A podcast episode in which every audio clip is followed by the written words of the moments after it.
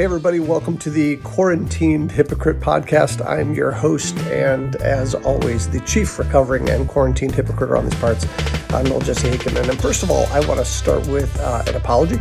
Um, I, I, normally try to get out a bi weekly podcast. I didn't get a normal interview out this week. I have a couple uh, irons in the fire, some interviews I'm trying to set up, but none of them have kind of happened yet. So I haven't had a chance to post that, and I will. Second, the audio quality on this one may not be as good as I normally do because I'm just quickly recording it on my phone because I have a thought that I want to get out there, and I just decided to do this really, really quickly. This is what I want to share about today. Um, all of us right now are quarantined or, or we're self isolated in a sense, depending on what state you live in. But at least those of us in Michigan, uh, we are shelter in place, which means uh, unless we are considered essential workers uh, for our community or our employer, we are all stuck at home. And we are spending a lot more time with people that we love, that we ostensibly love. Sometimes we didn't get to choose these people, but they were given to us by God. They're people that we love, um, whether they they be roommates or our family or a lot of adult children moving back in with their parents, college students moving back in with their parents for the season.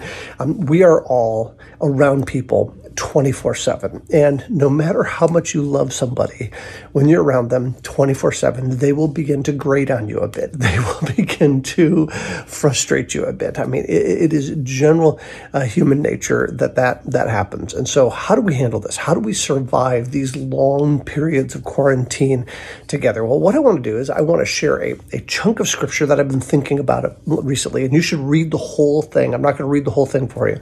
Um, but, um, and then then I want to share two keys that are great principles anyway for how to live as a follower of Jesus, um, and and they definitely apply now. So the passage I've been thinking about is in Romans 12. Um, it's in Romans 12, uh, verses 9 through 21. And this section, um, in my in my translation, it says uh, the header is Christian ethics. In other words, this should be how a Christian lives. Anyway, so we should be living this way no matter what. Um, and yet now in this time, I think it's even more important for us to live like this, especially in the homes uh, that we're quarantined in. So I'm not going to read the whole thing. I'm just going to read a couple little chunks of it. Here's what it says. It says, outdo one another in showing honor. Be patient in affliction. Live in harmony with one another. Give careful thought to do what is honorable in everyone's eyes. And if possible, as far as it depends on you, live at peace with everyone. Now, this is a, a ridiculously high standard. Um, obviously, it's a really difficult thing to live like this, but this is what we are called to uh, for those of us who are followers of Jesus. This is part of what Jesus said um, they will know you are my followers by your love for one another. And this is the practical way that that plays out. And I think there are two keys that if we grab a hold of these, um, they help us live this kind of life. They help us outdo one another in showing honor, being patient in affliction, living in harmony with one another, giving careful thought to what's honorable, and as far as is possible, living at peace with everyone. Um, and here's the two keys. The first is, as followers of Jesus, we ought to be the least unnecessarily offensive people in the world. And this is what I mean by that. There are times where we necessarily must be offensive. Uh, the, the, the cross of Jesus is described in Scripture as a stumbling block. You know, it's like it's like a rock in the middle of the sidewalk that you trip over.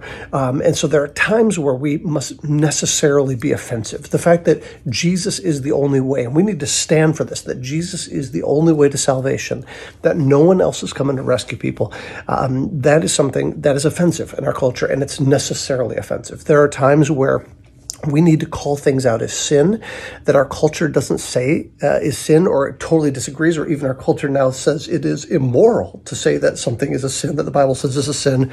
That's offensive, and we need to be necessarily offensive. The rest of the time, um, we should seek to be the least offensive people in the world. And and here's the thing: like I'm a sarcastic person, and there are times where my sarcasm bites or hurts. It's times when I I'm cutting, and and there's times where I'm like really forceful with my viewpoints. Um, that is just nothing more than my opinion or my viewpoint on something, and it can come across as offense as offensive. And what happens is when we are in close proximity with other people that we love, those things can begin to grate a little bit more than they even normally do. And so, as much as is possible with you, in order to live in harmony with one another, to be patient with one another, to um, to give careful thought to what is honorable, seek to be the least offensive people in your home right now. Uh, seek to find, uh, to just, if there's things that are unnecessarily offensive, just don't bring them up. Just spend this time just letting that stuff go.